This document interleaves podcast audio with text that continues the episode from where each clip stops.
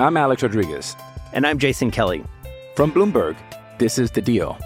Each week, you'll hear us in conversation with business icons. This show will explore deal making across sports, media, and entertainment. That is a harsh lesson in business. Sports is not And, uh, as simple you know, I- as bringing a bunch of big names together. I didn't want to do another stomp you out speech. It opened up so many more doors. The show is called The, The Deal. Listen to The Deal. Listen to The Deal on Spotify. Welcome to Criminal AF. And for those of you joining us for the first time, this is a true crime podcast. There will be talk of murder, rape, torture, assault, and pretty much any crime that would haunt your nightmares at any given moment. There will be detailed descriptions of said events, and there will be some vulgar language. Like fuck. We understand that Criminal AF is not for everyone, but we just ask that you at least give it a listen. If it's not for you, hey, thanks for checking it out. See ya. But if it is, welcome to the debauchery. For nearly 30 years, a man single handedly brought fear to people living in New Jersey and New York, admitting to murdering over 200 people. He had grandiose claims of killing when he was 14, working as a mafia hitman, kidnapping Jimmy Hoffa, and taking down another notorious killer of the time. He was known as the Iceman. This is the story of Richard Kuklinski. I'm Dave Jari. I'm Garrett Quarter. And this is Criminal as Fuck.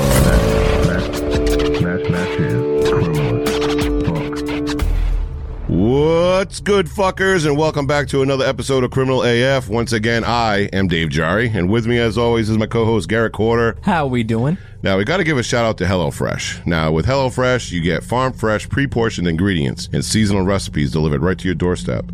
Skip trips to the grocery store and count on HelloFresh to make home cooking easy and fun. And affordable, by the way. That's why it's America's number one meal kit. To get our amazing offer of 16 free meals and free shipping, go to HelloFresh.com backslash criminalaf16 and use code criminalaf16. And we'd like to also give a shout out to our newest member of the debauched. That's Emily White. Thank you so much, Emily. Your support is greatly appreciated. Before we start getting into the nitty gritty, I just found out that people can comment on our episodes through Spotify. Did you know this? Yes. You knew this? Yes, I knew that you Why could didn't you comment. tell me this? What? I'm a Spotify kind of guy. Okay. All right. Well, I'm more of an Apple podcast. Yes. I I'm I like Spotify. All right, yeah. So I, I didn't know this until I received the email saying that you know it, that I received two new comments on our last episode. Hmm. I was like, "What the fuck is this?" You know what I mean? But the downside to all of this is that you can't respond back. Not that I've seen anyway. So one of our friends commented it on our last show, and he goes by John K. Now I don't want to butcher his last name, so we'll just say John K. John K. John K. That sounds that's a safe bet. Yeah. So he brings up a point from the last episode that I really want to clarify with him. So I'm reaching out to you directly, John K. That if you listen to this episode, please reach out to me through our social media or through our email, criminalafpod at gmail.com. And I'd really like to respond. All right. With all that being said, go leave us a comment on the, this episode of Spotify. And because apparently now that we know that that's a thing. Yes. Also, you can become a member of the Debauch by joining our Patreon for as little as $2 a month for general support. Everyone gets access to our private Discord. And those who join our $5 tier get all of our audible, video, and downloadable content, including the narrated scripts for every story from Criminal AF. You get our 5 minute murder, where I discuss a true crime event in 5 minutes or less, hence the name. And also our Patreon only bi weekly podcast called Random AF, where we discuss anything and everything, and we don't hold anything back, do we, Garrett? Not at all. All right, so we talk about white people taco night, yeah, which some of you have already seen. Yeah, we talk about would you rather perform the first 90% of a blowjob or the last 10%? Which one, Garrett? Oh, I'm doing first, first 90. 90, first 90, It's not, 100%, it's not yeah. even a question. Right. I don't want none of that 10%. All right, so it gets pretty crazy, and it's 100%, 100% not safe for work. Dude, the lowest tier of the dis- of the Discord is worth anything. oh, absolutely. yes. Yeah, because you get the Discord. yeah. Just join, come hang out with the fucking socials. It's so good. Absolutely. Uh, so for the higher tiers, you get all of this plus pro- producer credits on every episode, some goodies thrown in like t-shirts, posters, coffee mugs, etc. So to choose your tier, just go to criminalafpodcast.com backslash support or click on the link in the episode description. Now, there are other ways you can support Criminal AF as well. You can visit our show on Apple Podcasts where you can leave a detailed review on why Criminal AF has had such a positive impact on your life. Or, as we stated earlier, you can go to Spotify and answer the questions posted in the episode. or, or you can interact with polls that we can post. There's polls as well that we can put on there. Yeah. I'm learning all this shit out as we're as we're doing this.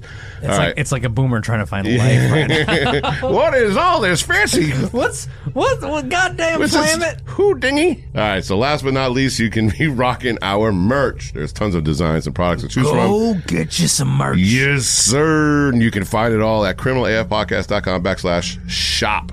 Mail call. Mail call. Prior to every episode, we send out an AMA on Instagram for a chance for your question to be answered on air. And today we have one from C. Daniel Moore, and he wants to know if I or you, vice versa, whichever, Yep. if I called you up, Yeah. middle of the night, and said, Garrett, I need your help. Oh, I already know I, where this is I going. blacked out Oh no. and I have a body in my house. I don't know what the fuck happened. Oh fuck you, Dave. What are you doing? God damn it. I'm already invested. Fuck. well, first, first, all Go ahead, go ahead, go ahead. right. Yeah. Fir- First off, I'm going to ask you a million questions, and you know this. You're just not going to jump in the car and come over? No, I'm not. I'm not. I'm You- sorry. you're not that committed I have then. too much to lose, Dave. Okay. All right. All right. What happened? What's going on? What like? G- give me. Is it a female? Who is it? Yeah. Okay. Like, like that's my first question. right. And and it, de- it depends on the scenario. Wow. It I thought you on were the my ser- ride or die, bro. All right, Okay. I- I'm no. with you. I'm not calling you then. I'm not. I am That's not calling. great. That's not if great. you have all those Listen, questions, I'm not calling Listen. All right. So I would. s- My first question would be who, what, where, when. you. Yeah. Obviously, Okay. is it a dude or is it a female? Why does it matter? I just want to know for my own. Oh, okay. I'm, I'm trying to answer the question directly. Okay. I'll, I'll give you both. I'll give you Oh both. no, we're, answers. we're on a telephone co- conversation right now. Yeah, yeah, you asked yeah. me as a, uh, and I'm Dave. telling you what. Why does it matter? What did she, what did she do? I don't know. I blacked out, dude. Oh no! I fucking blacked out. No. I have no idea. There's a fucking a dead person. All right, I'm coming over with a bottle of Tito's right now. I'll be over in a little bit. Okay. All right. What else? Uh, That's so- it. Yeah. It de- all right. So Yeah. ah, fuck. That's such a hard thing. It's such a hard thing to answer. I think my immediate reaction that I, I would I would try to help you, Yeah. and that's and uh, that's crazy for me to even say at this Yeah. point Okay. because I I wouldn't want to risk it all. Right. Yeah. I as uh, we're not on a recorded phone line. I'm not texting you. You called me, right? I called you. Okay. So you call me. Mm-hmm. I go, Dave. What the fuck, dude? Yeah. I'll be like, bro, I don't know. I, I, I, I fucking blacked out. I come to and there's a somebody dead right on my floor, bleeding out. I have no fucking idea what happened. All right, my honest answer. I want to Yeah. give you this fun answer where I'm like, yeah, I'll, I'll help you body bury the body, or Yeah, yeah, whatever. yeah. I'll, I'll help you. I'll help you. But I Yeah. I don't think I could. I got too much to lose. I got you. No, that's So I think that I would I would try to talk you through the scenario, and Yeah. I would say, hey, you're gonna do whatever you want. There's no paper trail here, so yeah. handle what you have to handle. and I'm washing my hands.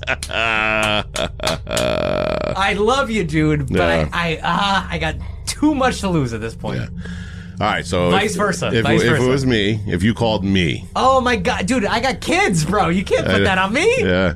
If you called me and you're like, Dave, I blacked out. Somebody dead on my floor. I don't know what the fuck happened. I got my kids here. I don't want the kids to see this. You know, Whoa. Kelly's sleeping. I don't like Kelly. Nobody. They can't know anything about this. Yeah, yeah, yeah. Right. Like what the fuck? Wh- wh- I need your help. Yeah. Okay. I'll tell you this much. I will be in my car and I will come here. God, uh, now I feel like a piece of shit. No questions asked. Now I feel like a piece of shit. Okay.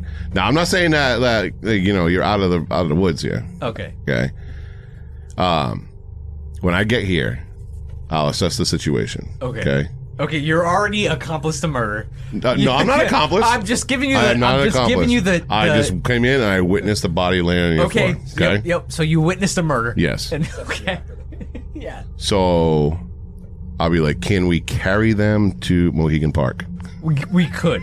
But- could. we, we, we could. And and ladies and gentlemen, this is exactly what I said. Is if there's bodies fa- fall like we find bodies around Norwich, Connecticut, we know who it. we, do- we already know who it is. All right. So first question: Can we carry them to Mohegan Park? Okay. we could. Second question: It's a yes. If it's a female, is the body still warm?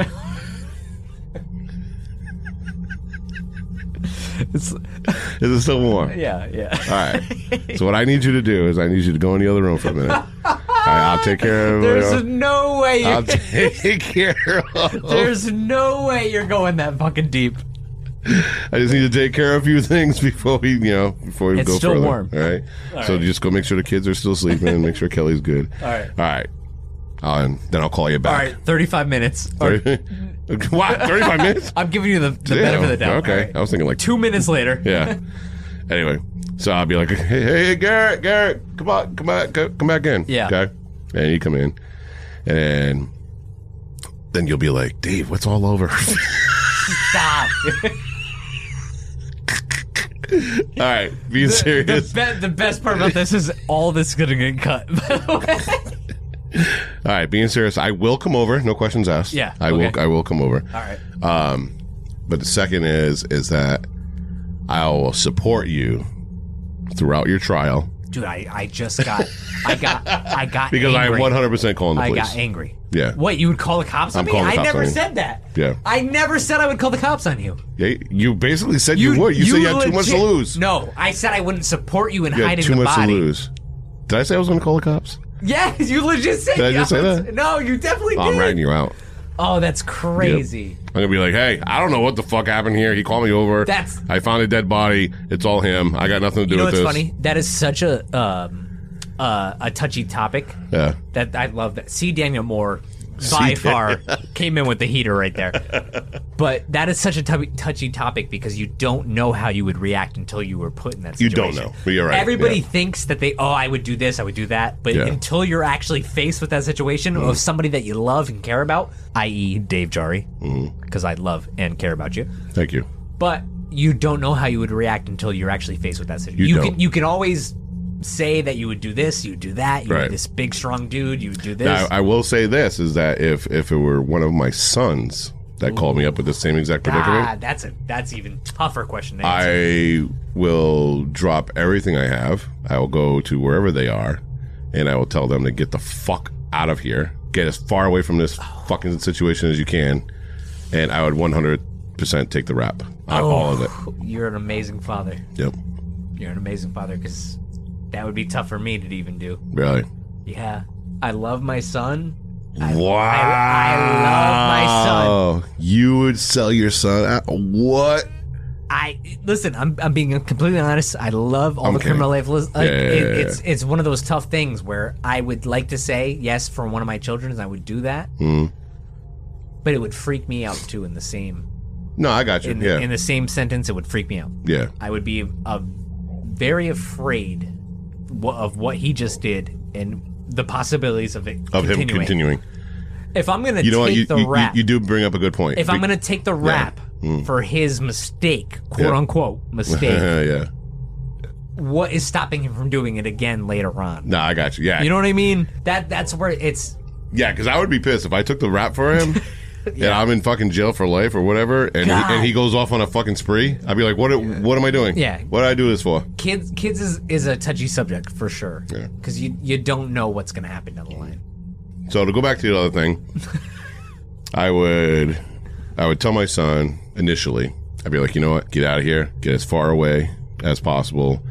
Possibly go down to Florida. I'm trying to segue in. segue in. I'm, I'm with you. I'm with you. So thank you, C. Daniel Moore, for that question. Yeah, it Holy was- shit! it was a That little- yeah, that was a little fantastic- thought provoking. It was Definitely a fantastic. Was. And I, I love how none of us actually came up with an actual answer for this because who knows? we'll let you know when we actually get confronted Yeah. with that when situation. Garrett calls me next week.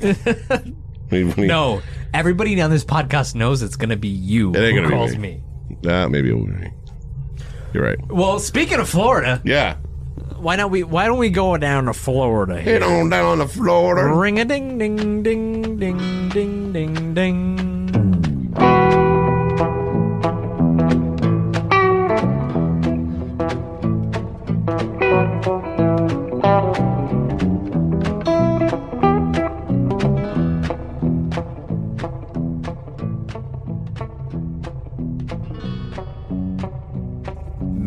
Carrying a concealed sword inside of an urgent care waiting room faces charges. That is probably the most. Honestly, that's going to be the most Florida thing you guys have uh, ever heard on this podcast. Honey, I'm headed to the urgent care. Don't forget to bring your sword. Excalibur's with me. All right. A man is char- a man is charged with carrying a concealed weapon after a medical staff discovers him sitting in an urgent care waiting room with a sword. On Is, May- is it sheathed or is he like? he probably has a Is he doing like fucking like? No, I'm thinking honestly. Ninja tricks? Honestly, I'm thinking like a, a Renaissance fair, full get up. Like Yeah. that's that's what he wears outside of. Yes, like those videos of that dude Yes. who like Yeah. who takes out bottle water bottles and Yeah. stuff. Yeah. If, if anybody has ever seen the movie uh, Grandma's Boy, like Yes. Adios Turd Nuggets, and if they have, they'll get that reference. According to according to records, upon arrival, officers were met at the entrance by a woman who claimed to be the man's wife, who Oh. claimed her husband had a sword in his possession. The woman's Mm-hmm. so she is she con- condoning this or? well, She's like, just let you know, my son's got a sword. just like I would hide a body for you, Dave. Yeah. I would definitely hide a Like, sword like for is she you. bragging? She's like, hey, my man's got a sword. I don't know what you guys got. My but- man's got a sword. Yeah. The woman also warned officers he had a mental illness. Oh, okay. Upon entering the waiting room, CSPD officers noticed the man sitting with an unknown object in his lap, concealed with a green cloth. Oh, so it wasn't sheath. Oh, it's just out. He was just out willy nilly Yeah, with, yeah, and he- with, a- with his snuggie. with, a, with a snuggie on it. Records show officers approached him in an inquiry about that object, which he proceeded to uncover that revealed a full sword. oh yeah, he whipped it out. He's like, look at this sword. Substantially, the officers instructed him to place the sword on the floor and return to his seat, to which he complied. How big was the sword? It was, it was probably big. Yeah. Just whipped out a sword, lifted a blanket. Here's my sword. With the sword secured on the waiting room floor, the arrest report Wait, what? The sword was on the floor now? it was on the floor. Oh, okay. All right, yeah, I he, gotcha. He, he, he, he was 100%. Compliant. He was 100% compliant with Okay. this. With the sword secured on the waiting room floor, Yeah. the arrest report indicated CSPD officers took Uh-huh. possession of it to identify it correctly, unwrapping it from the cloth and confirming that it was a two-foot bladed sword. Two foot. two feet. That's like um. Actually- uh, what do you I'm- call it? Uh, right now, I'm actually to- Katana? Is that a katana? No, no, no. One. Two feet is like That's like a, a Shinto, a Shinto blade. oh a Shinto. Yeah. Listen, I'm I'm a Japanese marks. I'm a Japanese master swordsmith over here. No, you're not. You're no, anime. No. it's about a Shinto sword, okay, guys? Two feet. It's not that big. All right. Uh-huh. That- to, to be fair, they should have just sent him home. Oh, it's a All right. Shinto. Yeah, you're It was a two-bladed sword with Sorry to bother you, sir. Into symbols on the blade's bottom proportion. After the discovery, the man was arrested and transported to police headquarters for booking procedures. During the interview the- in the police station, he stated that he had purchased the sword from a pawn shop just two days prior and had not brought the sword out in public until that day. It was his first day, guys. His first day Give out. him a break. Give him a break. And you just got it. And you took take it away already. He went on to tell officers he didn't want to leave this sword in his vehicle due to the fear that someone would steal it. well, yeah, it's brand new. He just got it. No, I, I I'm with you. This is the most Florida I'm with you, bro. This is the most Florida emergency room fucking visit I've ever heard of. Dude, I just bought this sword from a pawn shop. You now you're gonna take it away. I I can't bring it into the fucking emergency room. Fuck. All right. If I can't bring it here, where where, where can I bring All it? right. He did not intend on intentionally harming any others with the sword. He just wanted to show everybody his sword skills. He was unaware of the illegality of bringing it into the healthcare facility. He was transported to Broward County Main Jail. He would. This man was. Did they drop the charges or? It doesn't say at this point. It does not say. But to be fair, he's struggling for mental illness. Even his girlfriend at this time said. Uh, she says. I don't know. You bring a sword to the ER. I think it's Mm, I mean, he just got it. I mean, ah. I don't know. I will say this: I'm sure he didn't mean to be the aggressor in the situation. He- Right. He he wasn't out here trying to attack anybody. yes. He just wanted his new toy safe. But that also states that mental illness was a huge case in this scenario. Yeah. No, I agree. You should not bring a sword. yeah, you shouldn't bring a sword bring to the sword. ER. Come on. Listen, kids. Do not bring a sword to the ER room. Save that for the backyard when you're doing your YouTube videos of chopping water bottles in half. and claiming you're a samurai. And also look out for the next Criminal AF YouTube video of us practicing samurai, practicing Tanto water bottle slicings. Dude, I'm getting a whole get up. I'm gonna be like, what, what do they call that fucking uh, the get up? A key? A gi. A gi. A gi. You said key. A key. No, not like the the karate one. The like the samurai, the dress that they wear. Like it's like a robe. Yeah, a gi. Oh, that's called a gi too. Yeah. I thought the I thought it was the the you know like oh I'm going for my yellow belt. You know, here's my gi. Yeah, A gi. They're all called geese? Yes. Even the fucking robe one. Yes. Even jiu-jitsu, everything, they're geese. Yes. Okay. I'll, I'll take your word for it. Well, I'm getting a gi then. All right. So that was a fucking weird trip to fucking Florida, huh? Yeah. So Walking next in- time you're in imagine Florida, walking in, yeah, you like have like a fucking sprained ankle or whatever. You're like, oh shit, I need help coming in. And the guy's like, I, I, I'll help you. And he fucking whoosh, puts his fucking sword to the fucking side, and yeah, I, I want to tell. What would you do? I, I want. I would love to tell a story about my wife's. Remember? which went the other week. Kelly. Yeah. Yeah. About Oh. the lady. Yeah, yeah, do it. Yeah, yeah, yeah. okay, yeah, okay. yeah. So, so sure my wife actually, true story, fell over my dog. Th- th- This was probably two weeks ago. Thought she broke her hand. Went to the ER at about nine o'clock. She goes to the ER, and and this isn't. Norwich is pretty nice. It's not. It's not a crazy. It's not Florida for sure. There's not people with samurai swords in the fucking in the ER for sure. But so you have to get buzzed through the front door of the ER by security.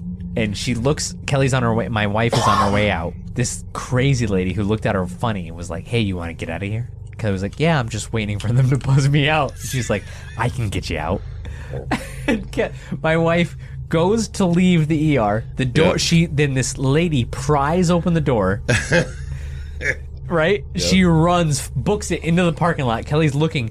All of a sudden, security goes, "Ma'am, stop!" My wife stops on a dime, turns around, goes, "Are you talking about me?" Like, like she has no clue what's going on. Right. And they run right past her.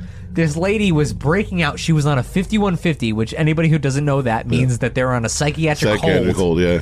Meaning they were forced to stay in the ER. at that time, this lady broke out of the ER at this Yeah. time. Kelly's like, I don't even know. And she's on the phone with me, and I'm laughing because I hear the whole thing. They're chasing this lady. She jumps in her car and drives off and almost runs over the the ER security. Jesus. yeah. So, moral of the story is, who knows what you'll see at past yeah. nine o'clock plus at an ER. Right, right, right. Yeah, it doesn't Yeah. matter what town you're in. That's hilarious. Yeah. Yeah, I remember she was. Uh, I remember you telling me that. That's. I was like, what? Yeah. I mean, She was like, "You want to get out of here?" I mean, if, if I'm just, I'm waiting. I mean, let's be honest. I mean, we, you know, we, like I said, we talk about Florida and everything like that, but Yeah. I mean, if if I were to hear that story, I'd be like, oh, that was that Backus, wasn't it? Yeah. in Norwich, For- for sure. Yeah. it's it's almost a daily fucking occurrence. The ER is a crazy place. Yeah. I always, so obviously, me and Dave have talked about how we do security for a living.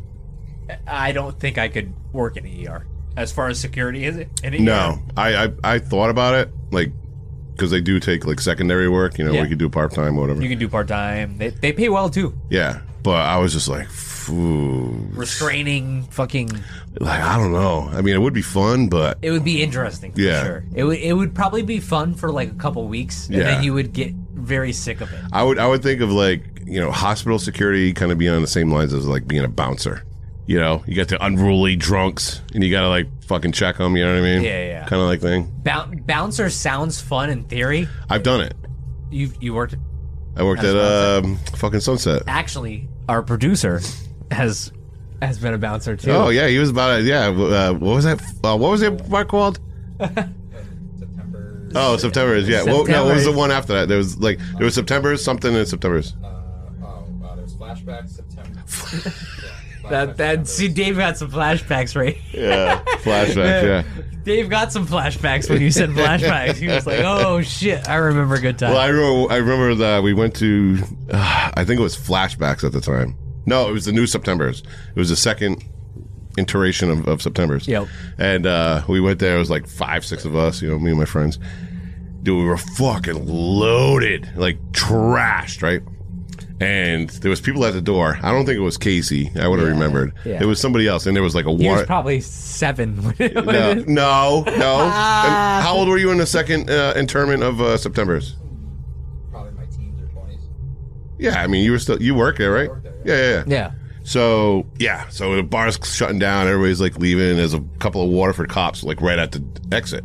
You know, along with a couple I of heard, pe- which is crazy Yeah. because like the the clubs and nightclubs and bars up here, they Yeah. would never like associate right. with Norwich PD.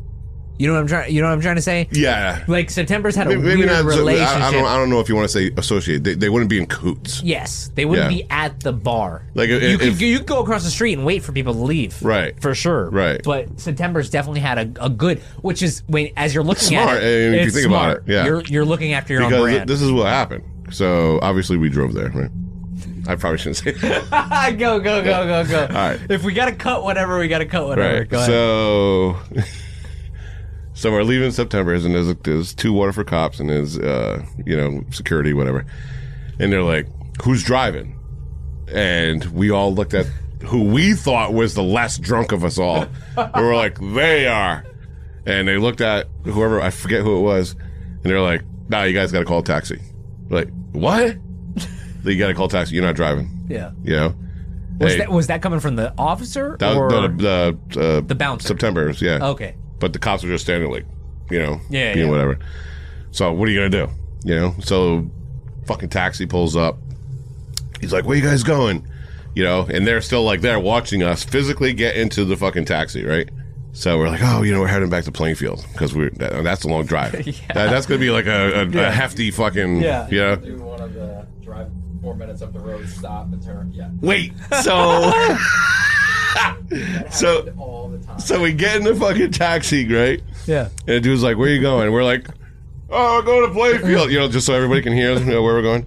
And he's like, "All right." So we we leave the parking lot and then we go up, uh, uh not Spithead, but the other one, uh, heading towards Walmart.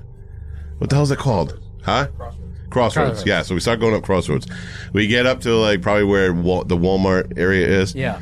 And we're talking to this cabbie the entire time. We're like, listen, whatever it costs, it would normally cost you to go to fucking plane. We're gonna pay it right now. Just stop here. We're drop gonna us go- we're off. gonna go get our We're gonna car." walk back. We're gonna go get our car. So eventually, the cabbie was like, ah, whatever, fuck it. So we gave him what it would cost to go from Waterford to Plainfield, which is like a couple hundred bucks. Yeah. And we got out. If I could walk back. By the time we got back to September's, the everything, the lights were off, parking lot's empty except for our fucking car, and we're like, and we took off. They the Waterford cops didn't. Nobody was there. Okay, so this, everybody left. this is way past two a.m. Right. Yeah. Yeah. Yeah. Yep. So that that's what that's what we did. How do we get on this topic? I don't know. Uh, doing crazy shit? I don't fucking know. yeah. Criminal AF will be back after this quick break. I'm Alex Rodriguez. And I'm Jason Kelly. From Bloomberg, this is The Deal. Each week, you'll hear us in conversation with business icons. This show will explore deal making across sports, media, and entertainment. That is a harsh lesson in business. Sports is not And, as simple you know, I- as bringing a bunch of big names together. I didn't want to do another stomp you out speech. It opened up so many more doors. The show is called The Deal. Listen to The Deal. Listen to the deal on Spotify. Hello, Fresh. With Hello Fresh, you get farm fresh, pre-portioned ingredients and seasonal recipes delivered right to your doorstep. Skip trips to the grocery store and count on HelloFresh to make home cooking easy, fun, and affordable. That's why it's America's number one meal kit. Dave, I can't tell you how many times my kids have been like, Daddy, can you just cook something good for once?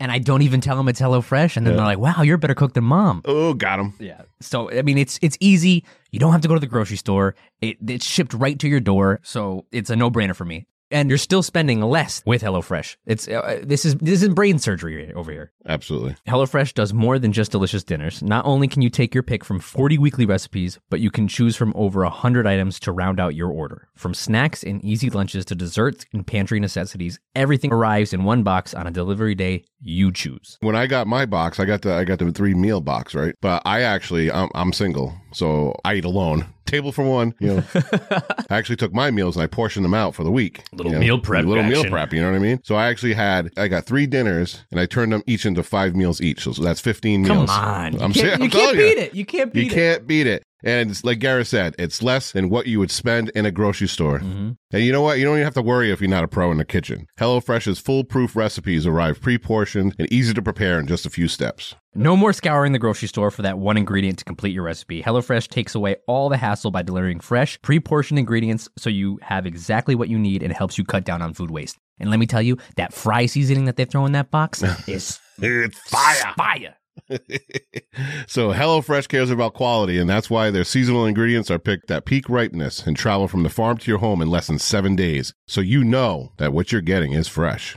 So go to HelloFresh.com backslash criminalaf16 and use code criminalaf16 for 16 free meals plus free shipping. Go to HelloFresh.com slash criminalaf16 and use code criminalaf16 for 16 free meals plus free shipping. America's number one meal kit. Ta-da! now back to Criminal AF. But anyway, all right, so let's get into this story of Richard Kuklinski. I'm sure a lot of people have heard of him. Uh, he's called the Iceman. Uh, he, he tells a fabulous fucking story. He does. Now, whether all of these stories are true, I mean, I, I would say That's up for debate. I would say some were inflated. Exaggerated, inflated, exaggerated, yeah. inflated, yeah. Um, yeah, there's there's a lot of shit that this guy claims that he has done, but we'll uh, we'll jump right into it and we'll start learning about who this man was, starting with chapter one.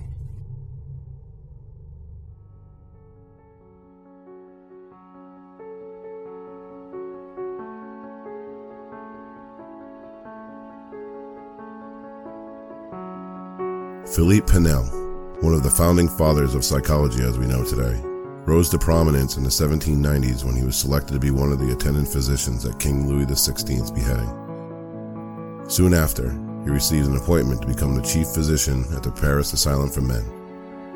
You must understand that during this time, mental illness was not treated as it is today.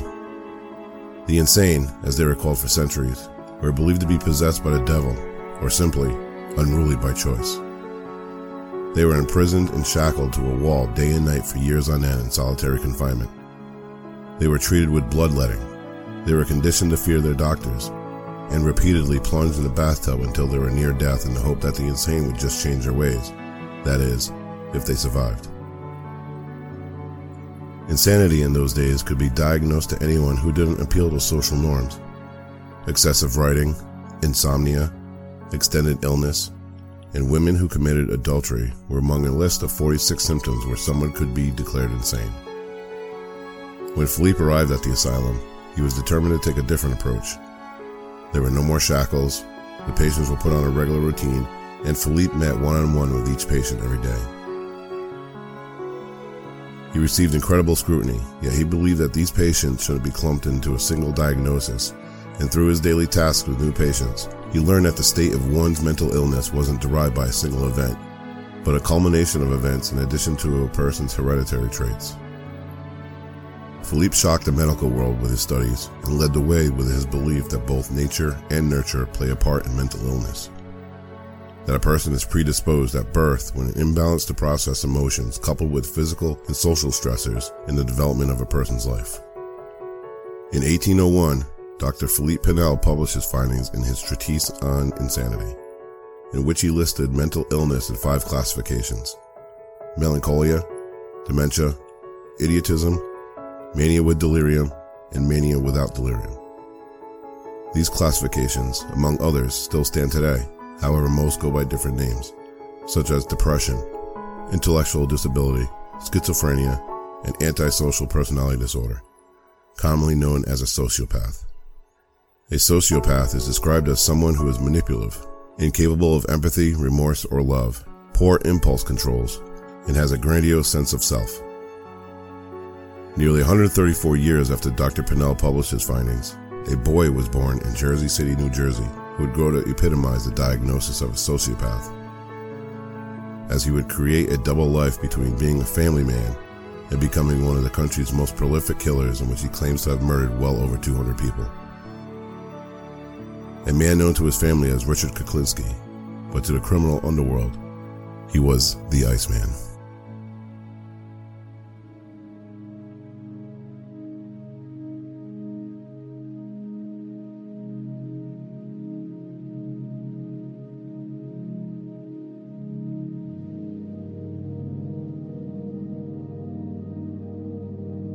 Richard Kuklinski was the second born to Stanley and Anna Kuklinski, Polish and Irish immigrants who were never destined to be declared Parents of the Year.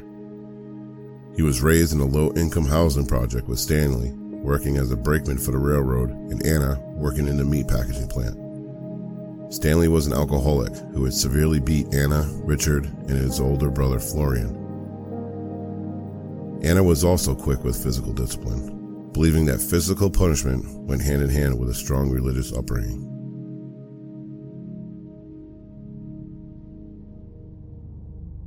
I didn't like my father.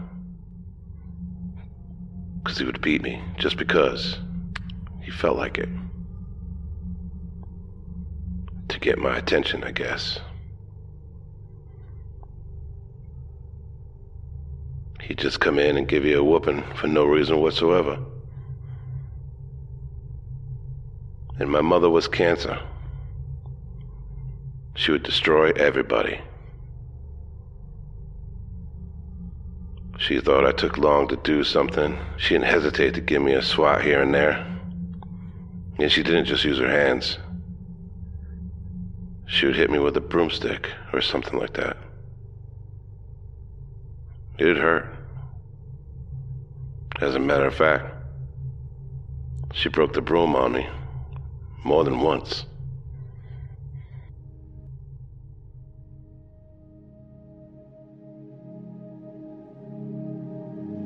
So, in essence, Richard and Florian had no reprieve from constant abuse.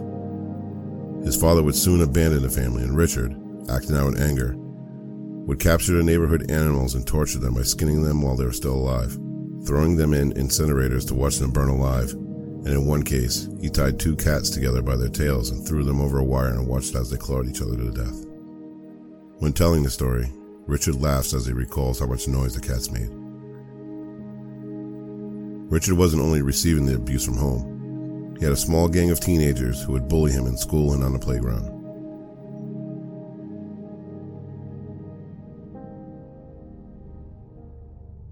When I was a young man, I found out that if you hurt somebody, they'll leave you alone. Good guys do finish last. When I try to leave everybody alone, just do my own thing, everybody just wanted to hurt me. Until one day, I decided, well, I had enough of this picking. And I went upstairs and I took a, a bar, which the clothes used to hang on, in the uh, closet. And I went back downstairs, and there were like six young men, still figuring they were gonna mess with my head. And, uh, we went to war. To their surprise, I was no longer taking the beating. I was given it. And that's when I learned it was better to give than to receive.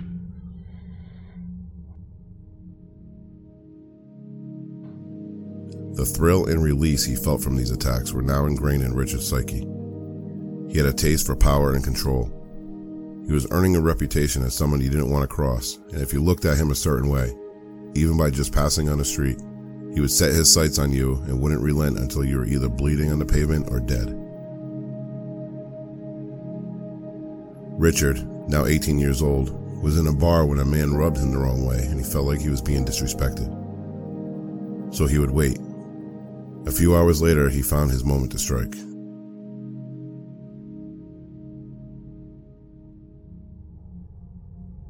I come out of this bar. I see him sleeping in his car.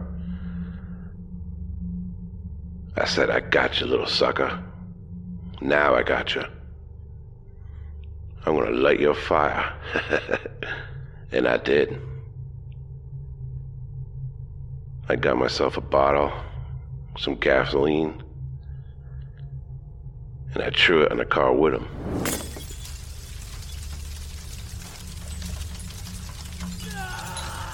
And he was screaming and yelling and burning. And the car burned. And I could smell him. I walked down the block. I could hear him as I turned the corner. He was still yelling.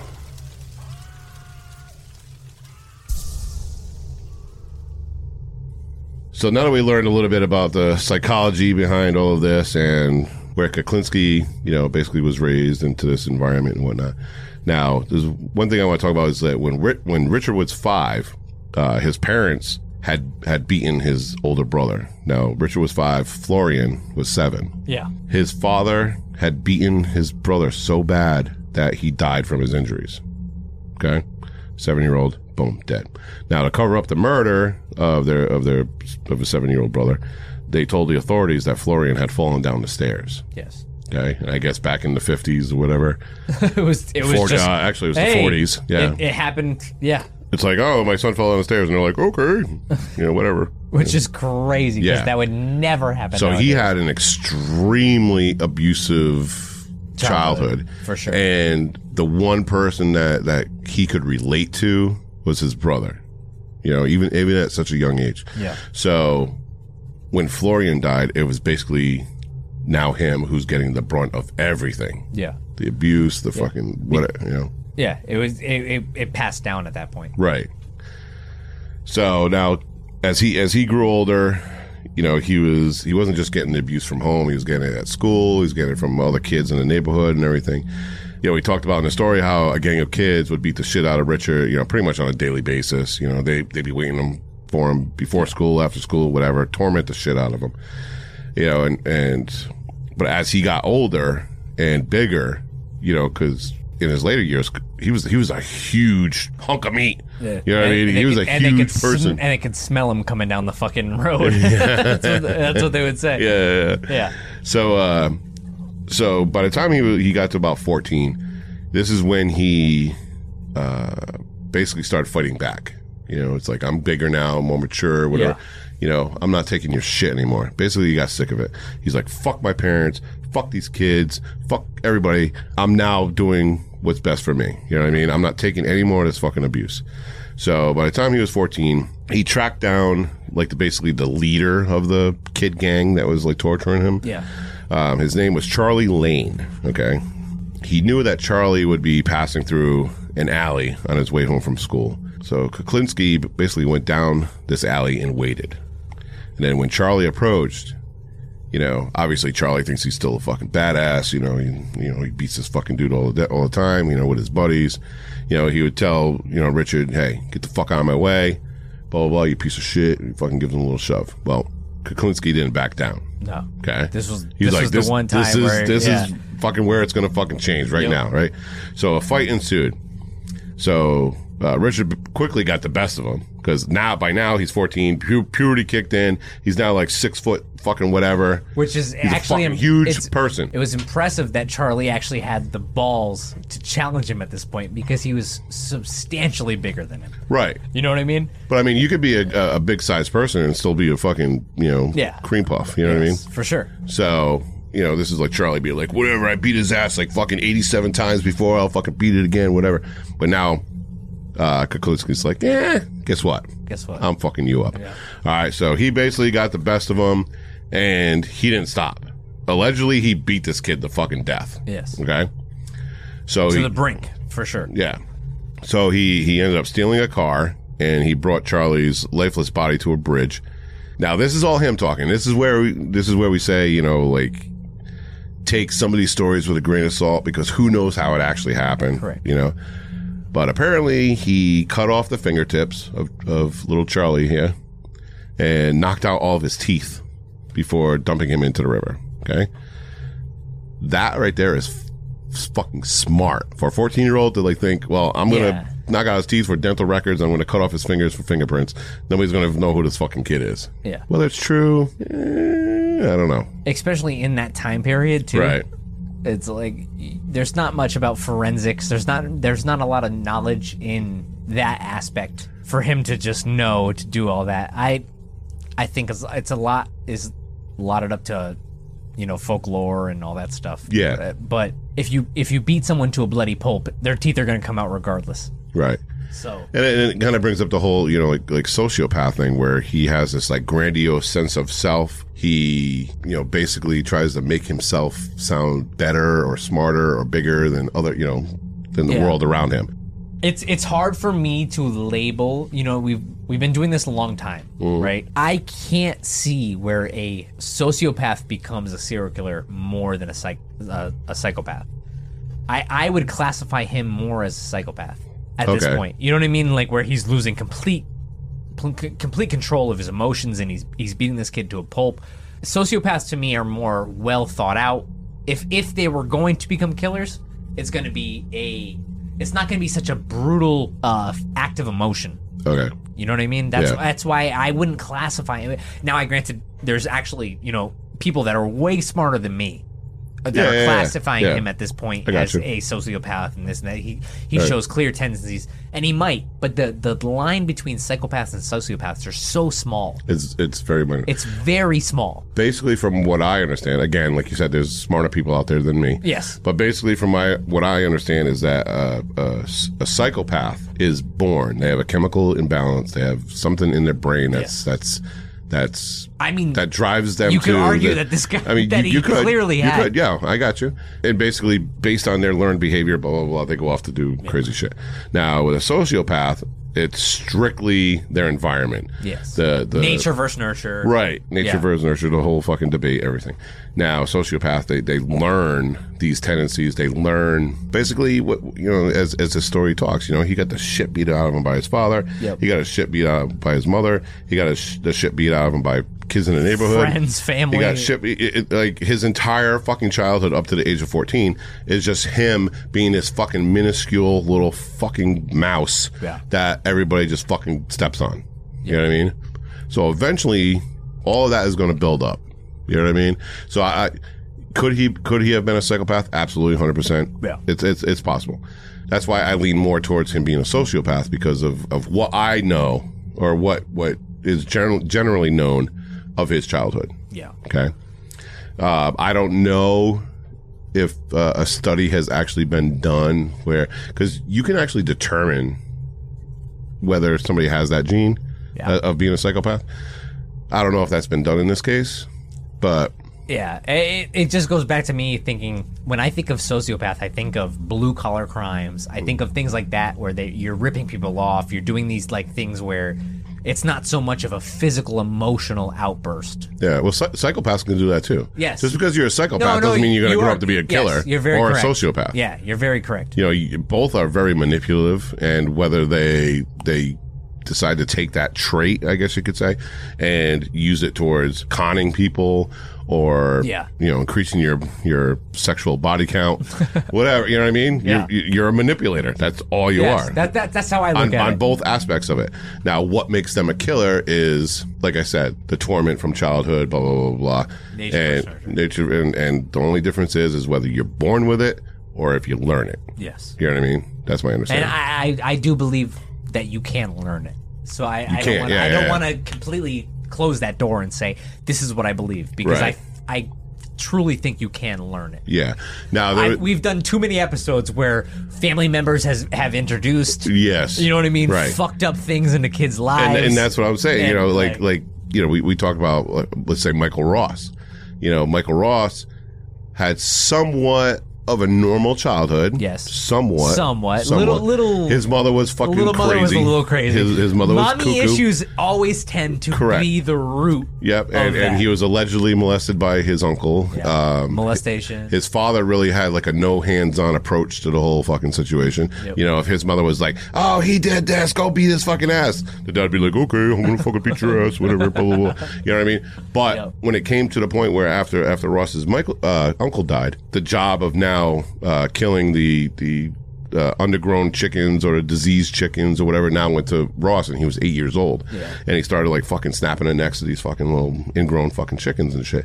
And he's like, "Damn, I This, kinda, this feels kind of good. I kind of, I kind of like If this." my mom puts my fucking piss sheets up on the wall one more time, and I keep snapping these chicken necks, Yeah. something's gonna happen. And that correlated later in life where his his method of killing was was strangling. Yeah. You know what I mean? Yeah, like that sure. was his his fucking thing, and he learned that by doing it with the chickens. So you you look at these people and you try to think, you try to find the when. Yeah. You know, I talked about this uh, a while ago. Yeah, you we- find we the, always do. Yeah, you find the when, like what triggered their their uh, lust. later activities That- and, and everything. You know, Kemper. when would- when did the the the lines cross Right. from sexual aggression Yeah. to like it's always that in between. Right. So with you know, like like we discussed with with Ross, it was the fucking snapping of the necks. With Kemper, it was uh, him killing the cat. Yep. He was like, "Ooh, I have this power and this fucking control that I can fucking harness." You know what I mean? And Dahmer, it was slicing the fucking organs open. yeah, of it was the, taxidermy shit. Taxidermy. You know, it, it- it's it's just like what what is the when? You know, and, and then there's other people where where you look at where you can't find a when. Yeah. They're just like that. And and that's and that's where I find where you get the so, the psycho the Yeah. psychopath to the sociopath. Yeah. If the, if you can't find a when, so to speak, that's where you can kind of like bridge. you can say sociopath to psychopath. Right. Yeah. Yeah. Yeah. Yeah. Yeah, so because- that's just that's just me though. I'm like I, like I said, I'm, I'm not smart and I'm not educated in any of this. I didn't go to school for any of this. Yeah, I didn't know it. It's just my perception. Right. Yeah. So. Yeah. But Very good take. yeah. So with uh, you know, with with with Richard here, so he's he's as we discussed, he he killed again when he was 18 by setting a guy on fire. Okay. So Sounds a little psycho- psychopath to me. so what do we know? So what do we know so far? Yeah. So he's he's got two two murders by the age of 18, allegedly. He says. Okay, so he sets fires, he tortures and kills animals because he was he used to uh, tie two cats' tails together and string them up on the fucking uh, cable wire, the, Yeah. the telephone wires in the street. Tie up two cats, put them over the fucking telephone wire, and let them fucking claw each other to death. So he's killing animals, he's torturing animals. Um, the only thing we're meeting, we're missing to complete the triad is the bedwetting. the bedwetting. Okay, which I'm sure he did based on his childhood trauma. Yeah. I mean, who wouldn't? I'd be pissing my fucking fucking drawers all the Yeah. time. If you were a child getting Right. beat and But I highly doubt because he's he's a very, for lack of a better term, he was a man's man. Yeah, you know, we, we've was- always said very. too. We've always talked about them on this podcast too about the things that go unreported. Right. You know what I mean? That, Yes. That's our big thing too. Yep. Here is like, Oh yeah, absolutely. who knows what actually happened through these through most of these people's trials, right. childhoods. So he was a very like you know I'm a like a, I'm a man. I didn't went to bed. Yeah. So I do so that I don't shit. think he would he would he would ever admit to a bedwetting. Yes. But I could tell you right now, uh, The triad is a, in watching watching your seven year old brother, basically the only person who had some sort of stability in your life, get murdered by your own father. Yeah. Bro, you're hundred percent fucking pissing your bed. That's just me. Whatever. I know I would. Yeah, that's shit. So, so so next we'll we'll discuss how he would go into Hell's Kitchen now, the Hell's Kitchen section of, of Manhattan, and he would practice his new craft and learn new ways to kill. Here in chapter two.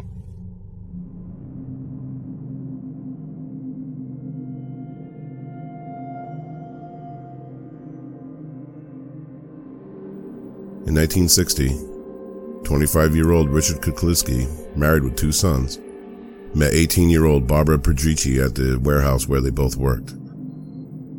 Things escalated pretty quickly, and Barbara soon found herself being totally consumed by Richard, which is pretty common when new love begins to blossom. The difference in this instance is that Barbara realized how little time she was spending with her family and friends. She talked to Richard about this and thought it would be best if they take a step back and not see each other as much. To which he responded by stabbing Barbara in the back, saying, This is an object lesson. Never leave me.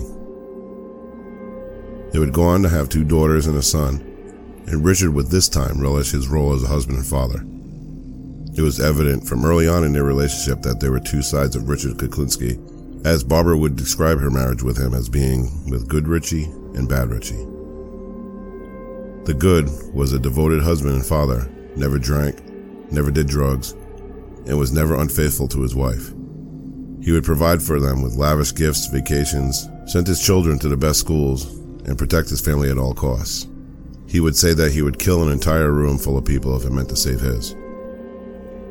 The bad was Barbara suffering broken ribs and a black eye, amongst many of the other injuries she would receive if she caught him in a bad moment, and there were more than enough times he would tear apart the house. The children were spared his wrath for the most part.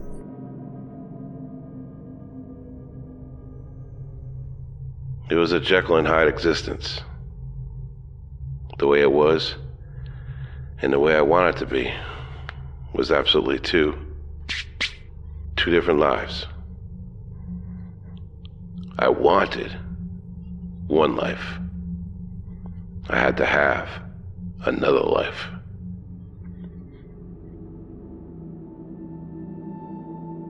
With only an eighth grade education, Richard would find ways to make money outside of his warehouse job. After getting into a debt with Roy DeMeo, a capo in the Gambino crime family, DeMeo and his crew came to collect. The crew would attempt to beat Richard, who stood at 6 feet 5 inches tall and weighed over 300 pounds. But Richard held his ground and impressed DeMeo. Always looking to seize an opportunity, DeMeo could see that Richard would be more profitable to him alive, so he brought him in to be a part of his crew. Richard had to prove himself by carrying out a hit for DeMeo. They drove around for a while, and DeMeo pointed out a man walking his dog down the street. Richard got out of the car and walked towards the man.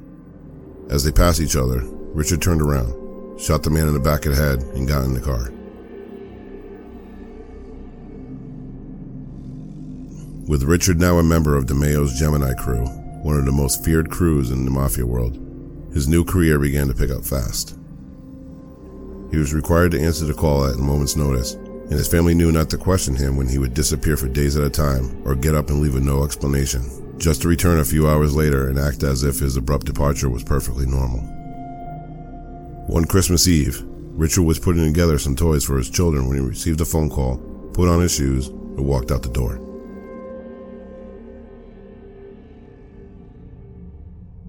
The man owed me money. And he was giving me the runaround. I told him I wasn't happy that he wasn't going to pay me. He had that attitude that uh, nobody could hurt him. Uh, I think he was wrong. Anyway, he never saw Christmas. I walked away, got in my car, and went home. I put toys together for the kids for Christmas. I saw the broadcast while putting the toys together that came down. Mob related killing. That was the first time I knew I was mob related.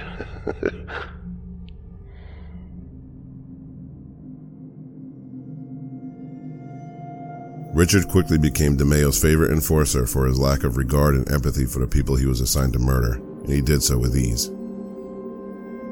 There was a hit that DeMeo wanted done, but nobody could get close enough to him, which played right into Richard's hands.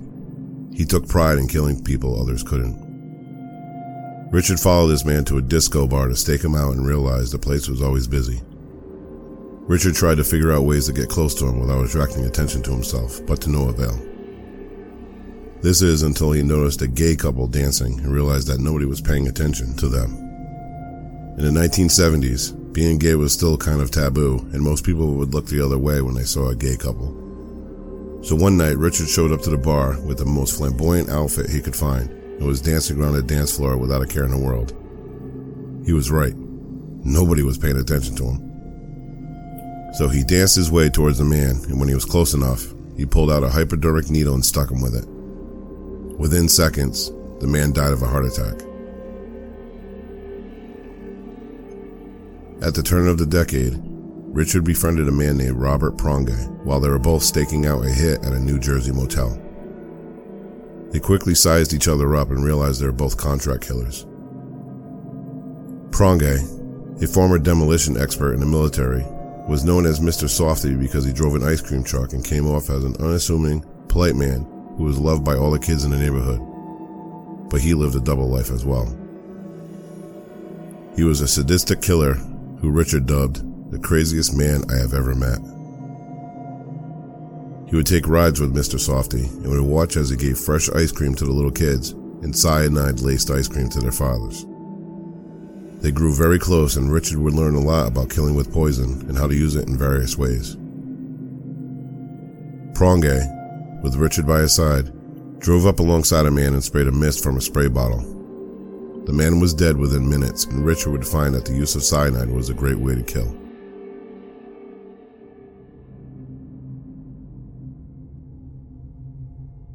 You could, uh, put it in liquid form. For instance, a person could be in a bar. You bump into them by mistake, or say that you're intoxicated, spill the drink on them, and leave. Yeah, everybody just looks around and thinks that you're drunk or that you just had an accident or something. Meanwhile, it's soaking through their clothes and into their pores and into their system. And eventually, they'll die.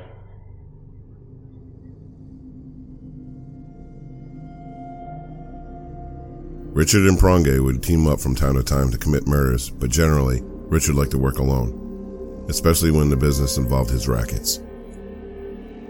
George Malliband was in the pornography business and wanted to score some illegal videos from Richard. Carrying $27,000, Malliband met with Richard to seal a deal, and when Malliband sensed that the deal was going awry, he became angry and threatened to kill Richard and his family. Malliband was found several days later in a 55 gallon drum.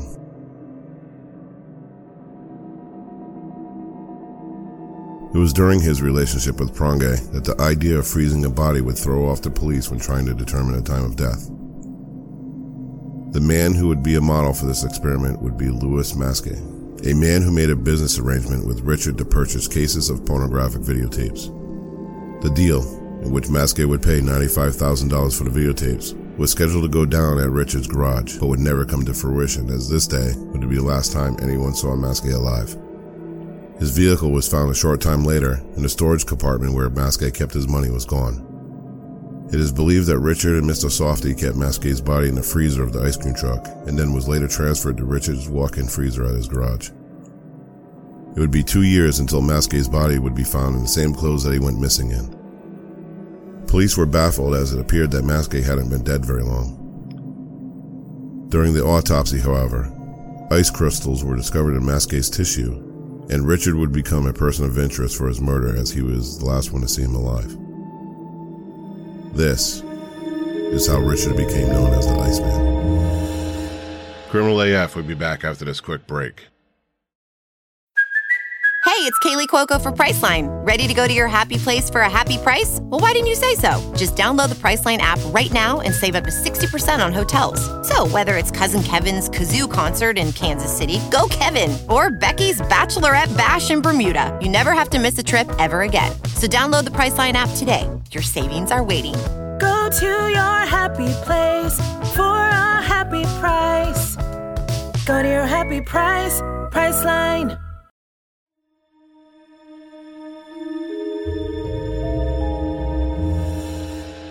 Now back to Criminal AF.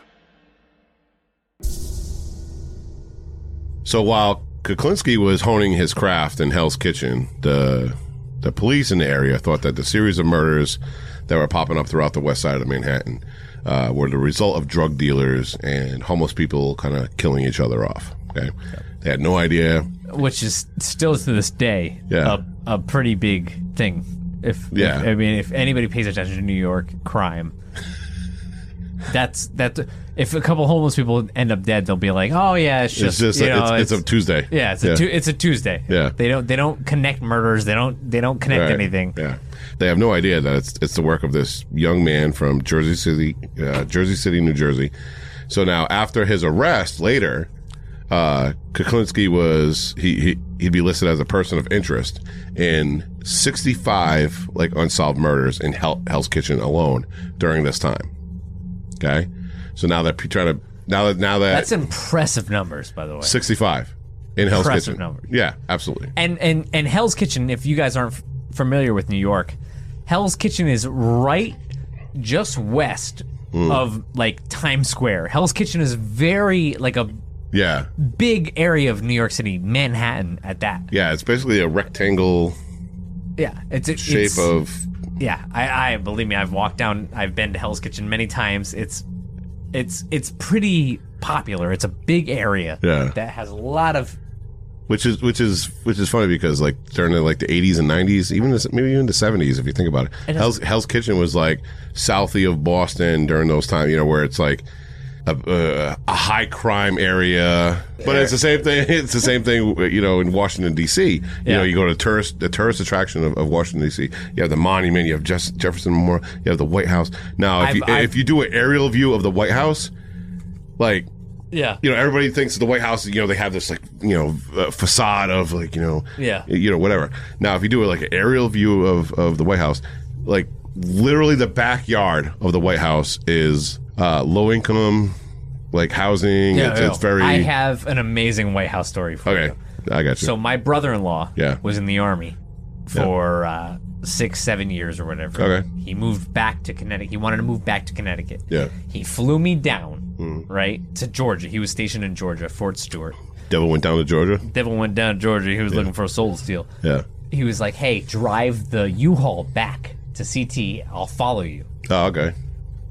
Something ended up happening. He couldn't leave that night. I was like, I, at that point, I was just like, I want to get home. I, I gotta get the fuck out of here. Um, yeah. I'll drive tonight. So I take this U-Haul back. yeah.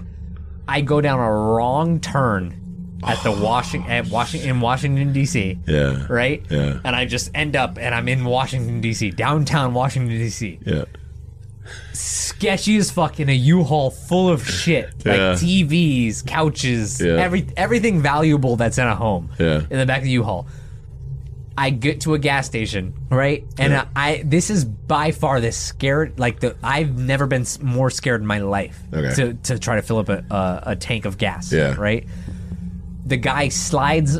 I slide my card under a glass box. Yeah. That's how crazy this gas. You can't even go in the gas station. That sounds like downtown Norwich. Yeah. No. No. No, Central stop, Ave? That gas station on Central yeah, Ave? Stop. Yeah, maybe a little bit. Okay. maybe a little yeah. bit. Yeah. So I slide my, my card under a glass. You can't even go in the gas station. Yeah. You have to slide it under a gas tank. They they pay for it and they slide it back to you. right. I fill up my gas tank. There's bums asking for dollars. Do- I was going to ask you. I was going to fucking ask you. Did anybody ask you to Yes. hold a dollar? There's bums are asking me for a dollar. yeah. I I'm like I'm just trying to get the fuck out of here. Right. at this point, Yeah. I was like I was afraid, and then all of a sudden I take a right, and I had no idea where I was at this point. Like Okay. I wasn't. I had my GPS to get back on 95 north. Yeah. Right. Hmm? And all of a sudden I take a right. I see the White House. I'm like, what, what the fuck? I just almost got robbed two blocks down. And you're at the White House. and I'm at the White House. And now Secret Service got their fucking snipers on Yeah. you, thinking you're So, gonna fucking cruise I up to the White totally House. agree with you. That like you go two blocks down the road, Yeah, and yeah. it's it's it's like you're in a third world country. Yeah, and you then go you go from all the tourist traps, and then like two blocks away, not even sometimes not even even two blocks, Yeah. like the next building over, Uh, and I'm- you're, you're in the fucking. I'm in a You're gonna get U-Haul. mugged, I'm yeah. in a U-Haul driving by the the White House. It was. It Oh, was, yeah, It was, absolutely. it was actually kind of funny at that point. Uh, thank God I got gas and I was Yeah, back on the it's road. something you can look back on. Yeah, yeah. Thank God. It Right. was that was by far. I've been in some sketchy parts. I'm a huge. I mean, David knows. I'm a huge fan of New York City. I, Yeah. I go there a lot. Yeah, you do. Uh, it's it, it's only two hours from us, two and a half hours, two two hours. I go there a lot. I've never been more afraid than DC. DC. DC at two o'clock in the morning. Yeah, because you you think you have all these like fucking tourist traps and everything like Yeah. that. You think it's like going to be like chill and everything. Mm-mm. Nope. Right. So, anyways, basically how we got on all of this is that uh, Kuklinski would go through Hell's Kitchen and he would just Oh yeah, we are talking about Hell's Kitchen. yeah, yeah, Hell's Kitchen. So he would go through and, and he'd murder like homeless people and drug dealers and whatnot. And the police were like, "Yeah, they're all killing each other off. Drug dealer killing drug dealer, homeless killing homeless, whatever." You know, they didn't really look too much into it. They were actually happy at that point. Yeah, and in the meantime, you know, he's he's you know later in life he's connected to 65, 65 unsolved murders in Hell's Kitchen. Crazy. Those That- are some nuts. numbers. Too, Yeah. At that point. Yeah. So E- now even even in that time period, that was some numbers. Oh, absolutely. Yeah, hundred percent. So now, while all of this is going on, you know, in, in in present time in Hell's Kitchen, while he's going amongst all these murders and everything like that, um, now he, he's he's currently married. He has a couple of kids, whatever. So he he actually falls in love with an 18 year old. Uh, her name is Barbara Pedrici.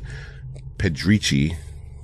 P E D R I C I. Pedrici, I believe. Pedrici. Yeah. Yeah. that- so that sounds right. Things started like start off quick, got heavy quick, you know, which usually happens in the early part of a relationship. You know, that's when you get the double fisted gluck gluck three thousand and all that kind of good shit. You know. Yeah. Yeah. She's You pulling know, out all the stops. All, all the stops. All, All the the stops are being brought out, right? Yeah. So now, so things are heating up hot, and now Barbara, she starts to realize like this is getting a little, it's going a little too, go, going a little too fast. So in this instance, like Barbara begins realizing like how little time she's spending with her family and friends. You know what I mean? So she talks to to Richard and you know about this, and you know she, she thought it was best that they kind of like slow it down. You know, um, let's not like see each other as much. Let's not, you know, you know, hang out as much, whatever. Kuklinski responds to this, you know, concern of Barbara's by actually physically stabbing her in the back. Physically. physically stabbing her in the back. All right. And he says to her, This is an object lesson that you're about to learn. Don't ever leave me. Like, you're not cutting back time. You're not taking things slow. Like, we're in this. And you- Together. you have no choice, basically, right? So, so that happens. They end up getting married. You know, what what, what way to start your your, your blissful marriage by stabbing your soon-to-be wife in the back? But um, so now we get to the part where Kuklinski has become allegedly a mafia hitman. So now there's no actual proof of this. It, Uh, this is all hearsay. this is all, yeah. This is basically him saying, "I was part of the part of the mafia." Okay. Now, mafia historians claim that they've never heard of Kuklinski in relation to mob activities, like ever. So, regardless, he claims to be part of the crew who kidnapped and murdered Jimmy Hoffa, and the one behind the trigger in the murder of the Gambino boss Paul Castellano, uh, under the direction of John Gotti. Um, now, there is uh, one documented instance uh, of his connection with the Gambinos, and that was the hit on a, uh sketchy police detective. His name was uh, Peter Calabro, uh, who was involved in some dealings with the with the Gambinos, and they were concerned that he's going to going to flip. You know, he's going to flip state evidence, whatever. Yeah. And then a witness. This, this is in court. This is documented. This is whatever.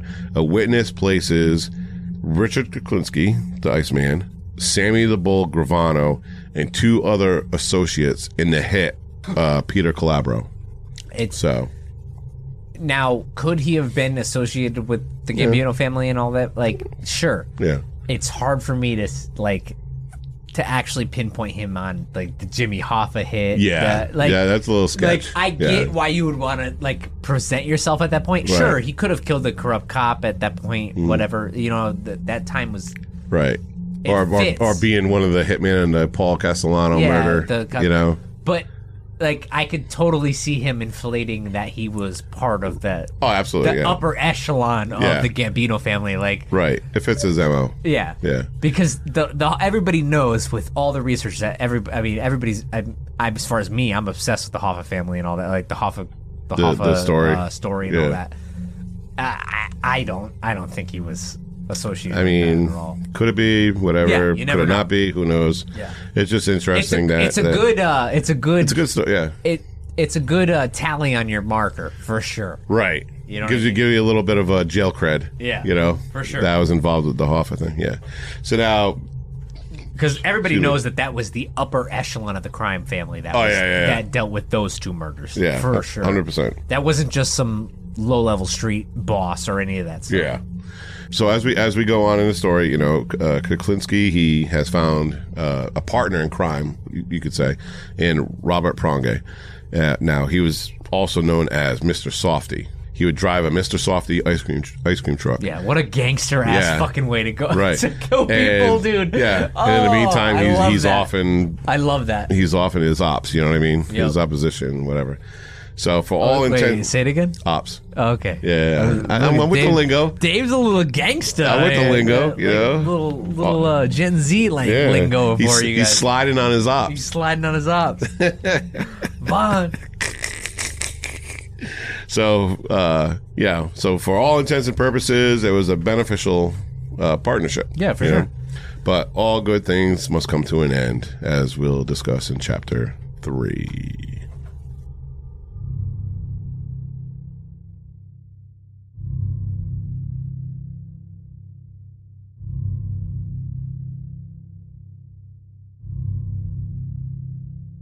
Through another racket, Richard was contacted by a man named Paul Hoffman, a pharmacist who was looking to score some drugs to sell in his pharmacy in order to make a huge profit. He brought with him $22,000.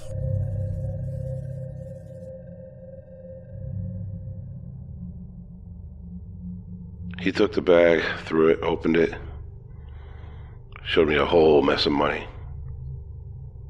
A whole mess of cash. He said, uh, Oh, I got the money right here. And he came back and he says, What are we going to do? What are we going to do? How am I going to get this merchandise? I put the gun under his chin. And I said, There is no merchandise. And I shot him. He didn't die. The gun jammed. He was gurgling. I had hit him. Blood was pouring out of his mouth, and uh, he was in what I would imagine to be a lot of pain. So there was a tire iron there. I took the tire iron and I hit him with it, which knocked him out. And uh, he died. Uh, so then I took him and, and put him in a 50 gallon drum. Put it on the side of uh, a motel. It was behind uh, Harry's Corner. I listened to the people. I went into Harry's every morning. The thing was there for a long time. I looked at it every day. It was there. I went to Harry's every day. One day, it was just missing. Continued to go into Harry's to see if anything was said about it. Nothing was said. I I don't know what happened to that drum.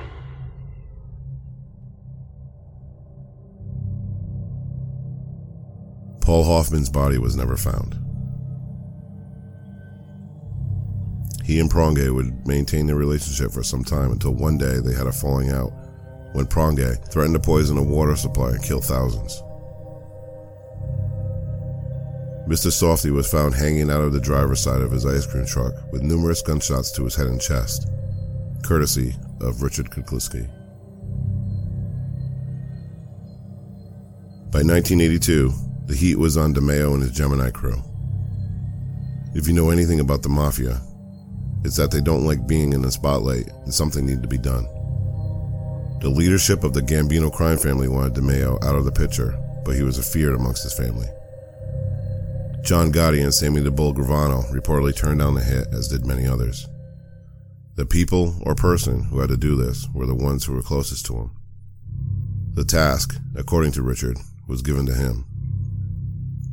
In January of 1983, a meeting was set up at the home of one of the Gemini crew, and DeMeo was not seen again until his body was dis- In January of 1983, a meeting was set up at the home of one of the Gemini crew, and DeMeo was not seen again until his body was discovered in his trunk riddled with bullets. After nearly 30 years of working for the Mafia, and with DeMeo now dead, Richard decided to go out on his own. He was making more money than ever before with his rackets, including gun smuggling, illegal pornographic movies, extortion, money laundering, and of course, murder for hire. By now, Richard has used numerous methods for murder gun, knife, poison, burning, strangulation, Molotov cocktail, and leaving people to be eaten alive by sewer rats, but he never stopped looking for new ways to kill. He once pulled over to the side of the road and asked the man for directions. When the man approached his window, Richard pulled out a crossbow and shot the man through the forehead. This was not a contract, not a personal vendetta, and not because he was owed money. This was a stranger who was merely in the wrong place at the wrong time, and Richard simply wanted to try out his crossbow.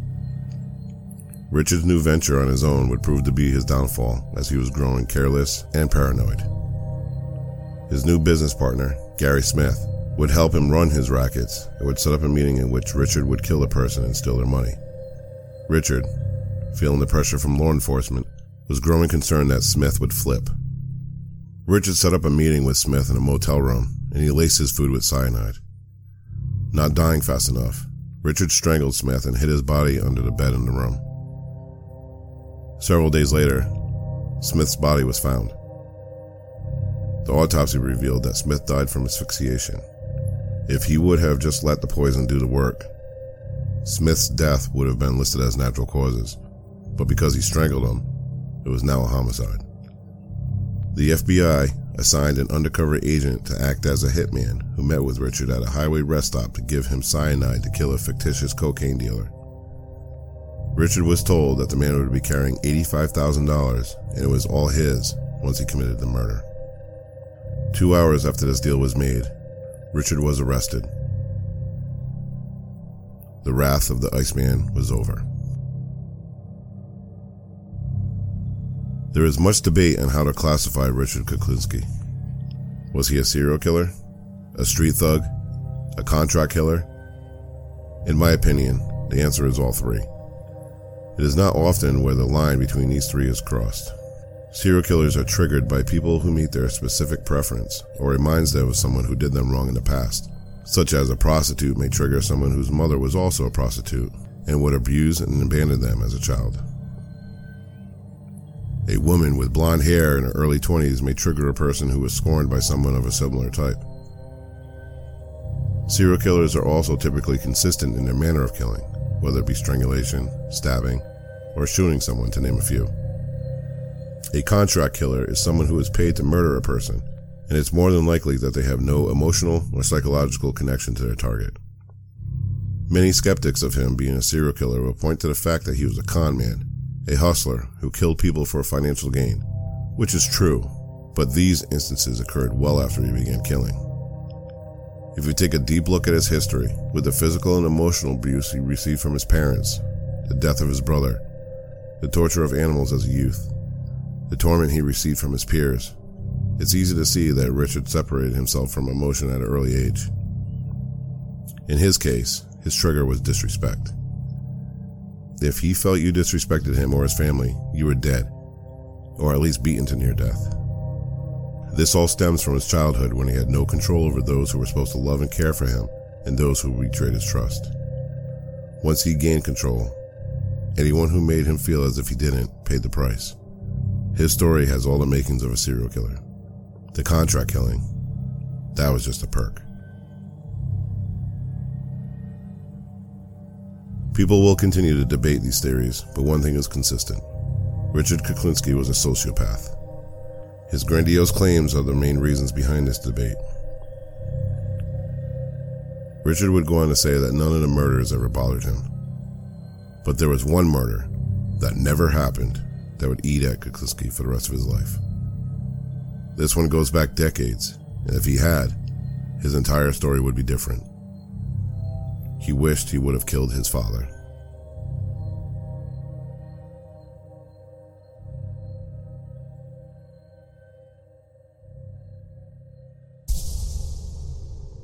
All right, so as we discussed, you know, Kuklinski, he he started his partnership with uh, uh, Robert Pronge, and you know, Mr. Softy's uh, uh, method of killing was poisoning. You know, so he would you know give a child you know uh, uh, ice cream, and then he would give his father the an ice cream poisoned. Crazy. Yeah, you know what I mean. So, um, but eventually, uh, Pronge, he was getting a little fucking rambunctious. He was he was getting a little you know bigger than than than you know what he usually was, and he told Kuklinski that he was going to poison the drinking water of of the area. Now that area also consisted of his family Yep. and his children. So he was like, uh, "No, you're not going to fucking do that." Yeah, yeah. You know. So he ended up shooting. Which shows a little bit of humility Right in this now, serial serial killer, right? Correct. Now, now here's the question: Did he kill Pronge because because he, he was he was doing the right thing Yeah. by preventing all these deaths, or was there another reason why he killed him? And that's what I love because know what I you'll never know. You Right. will, nobody will know. Because if we, if we learned anybody anything about uh, Kuklinski right now is that if he even felt slighted in the littlest bit, Yeah. you're fucking dead. You're dead. You know what I mean? And- if you looked at him the wrong way, and you're that dead. bring, that brings up a whole thing that I, I love about this story is Mm. that you know everybody talks about the mob, the Gambino family. Yeah. You know what I mean? Eh, Go to Chicago with you know Al Capone, what, whatever the Yeah, yeah, mafia yeah. in general. right. Nobody labels these guys. They're they're high they're high end hitmen Mhm. as serial killers. Right. They just labeled them as you know oh they were doing things for the mob. That's so that's what they were doing. Yeah, That- that's they- what they, they do. called it what it was. But when you l- really deep down into it, they Yeah. enjoyed killing. They were they were serious. Oh, yeah, yeah. This is how I feel. I don't you know other people will say other things. Mm. I strongly believe that they were serial killers. That Mm. like, it's just they got away with saying oh I did this because of the mob. They the en- mob, they enjoyed Right. they enjoyed killing. Yes, For Like- sure. Like Roy DeMeo of the of the Gambino family, he fucking he got off on fucking Yeah, killing. he the whole it. crew did. Yeah. And if if it's true that Kuklinski was part of that, he fit right in because Yeah. he enjoyed it as well. Yes, and that that's what I mean. Did Kalinsky was Kalinsky this high end person? Sure, he might have been. He might have been low end. Who knows? Right. But we all know that this kid enjoyed Yeah. killing at this point. Right. Right. Right. And I, Yeah. I love how you put that in the story. Whereas, like, was he was he just doing this as a hitman, Yeah. or was he enjoying every second of- it? yeah. Was he a serial killer? Was Yeah, he a contract killer? And, and as far as my my take on it is, I believe he was a serial killer, just like any of these guys. They Yeah. liked to kill random people. They didn't Mhm. care if the mob called on them and they Yeah. needed it. They hey, this guy needs to die. It didn't matter who it was. They didn't ask questions. They Right. didn't care. Okay, I got, I got it. I'll Yeah. take care of it. This this, this kind of reminds me also of uh, you know situation. If we bring this into into present day, uh, within like the last five years or whatever, you can look at what people are calling on on YouTube and the internet as hip hop's first serial killer. Oh, I like where you're going. You know what I mean? and if you guys haven't heard of King Von, Oh, like from you Chicago, Might, you might be you might be plugging a thing that nobody knows. I know. Like I've been down a rabbit hole on fucking King Von for months now. Yeah, we might have to do an episode. We on might have to do on King Von. Yes. Was he truly the first O hip Block, baby. O Block, Chicago. Was he the first hip hop serial killer? All right. So uh, allegedly, he's he's shot over twenty people, uh, killed that we know of or that is known. He's killed like eight or nine. Yep. You know, is it gang related? I mean, yeah, it could be gang related. It The could number's be actually more than twenty, to be honest. Yeah. But it, it's speculated. Like if you talk to like people who, who knew him or were around him or whatever, like he was. He just liked to kill. He's evil. Yeah. Like he would. He thrives off of killing. You know and what I they, mean? they would they all they would do is chalk it up to gang violence. Yeah. So it, it and he was out there just murking. Yeah. Murking people. That's So where that, that's where I got the sliding on the ops. Yeah, Let me go sliding from. on the ops. but it, it goes it's it's hand in hand with You know um, what I mean? It's like you know our story. Where Are they serial killers, or are they just doing it just because of of, of the environment that they're in? yeah, you know what I mean. you still you're still taking someone's life that still is heavy on the heart, regardless of who you are. So Right. if, if Yeah. you are super acceptable of that, Yeah. there's something twisted, and it, especially with with two bodies by the time he was 18, he was already on that path. Yep. So So, what do you think about uh the eighty five thousand dollars? Yeah. if I'm already a hitman for the mob, Yes. And I have an opportunity to take someone for eighty-five thousand dollars 100%. back in what year was this? The eighties. In the early eighties. Yeah. That's a lot of dough. Yeah. liquid. I would do it too. Uh, why not? I would take that too. Hey, Let, well, let, me, let me let me put it this way: if somebody offered me eighty five thousand dollars right now, not to kill someone. I'd be seriously considering it. you would.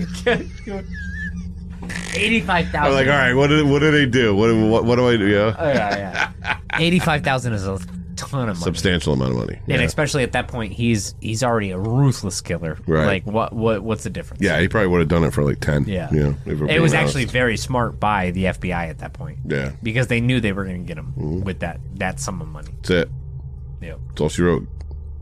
Game over. Yep. He's in jail, and It's crazy that informants like as much as as much as people talk shit about Rico yeah, in general with the mob. And we're gonna get into that. At, like, we're, we're- uh, we're totally gonna do an episode on the mob because I, I love it. I, I think I think we we've touched on this before, but the whole fucking Rico is It's bullshit. it's the pussy It's- way out. Yes, You it's know I mean? it's bullshit, but it was genius. It's genius, but it's the fucking pussy way out. You- Yes. You, guys, I- the, you the guys made federal government. They they, found a cheat- code. they ma- they made a cheat code. Yeah, at that point, the the the amount of informants and stuff like that that they had in the crime families, it was just it was y- they were going down regardless. right. So it's Yeah. not his. I mean, he didn't know. He thought legitimately that that, that Yeah, it was- 85 was legit. Imagine what eighty going could eighty five thousand could do for you in in uh, eighty six or Yeah. eighty five or whatever it was. 80s. All right, so I think that uh, that'll wrap it all up for Kuklinski here for the Iceman. If you liked what you heard, go to Apple Podcasts, Spotify, or wherever you listen to podcasts and leave us a review. And don't forget, you can become one of the debauched by joining our Patreon for as little as $2 a month for general support. Everyone gets ad free episodes and access to our Discord. So, those of you who join, and actually, we went a little live on our fucking Discord Yeah. recording this episode. We were recording this episode So live too. thank you for everybody who t- tuned in for that. And those who join the $5 tier or above get all of our audible video and downloadable content, including narrated scripts from every story, Five Minute Murder, and our Patreon only bi-weekly podcast, Random AF, which we're going to record after this episode. Uh, for the higher You- tiers. you a couple beers in there. We're ready for random AF. For the higher tiers, you get all of this plus producer credits on every episode, some goodies thrown in like t-shirts, posters, coffee mugs, etc. Just go to criminalafpodcast.com backslash support to choose your tier. Links to our support, socials, merchandise reviews, and more are in the episode description. Signing off from Studio Chloroform. Keep your head on a swivel and stay safe till next time. Now, give me our theme music. See ya.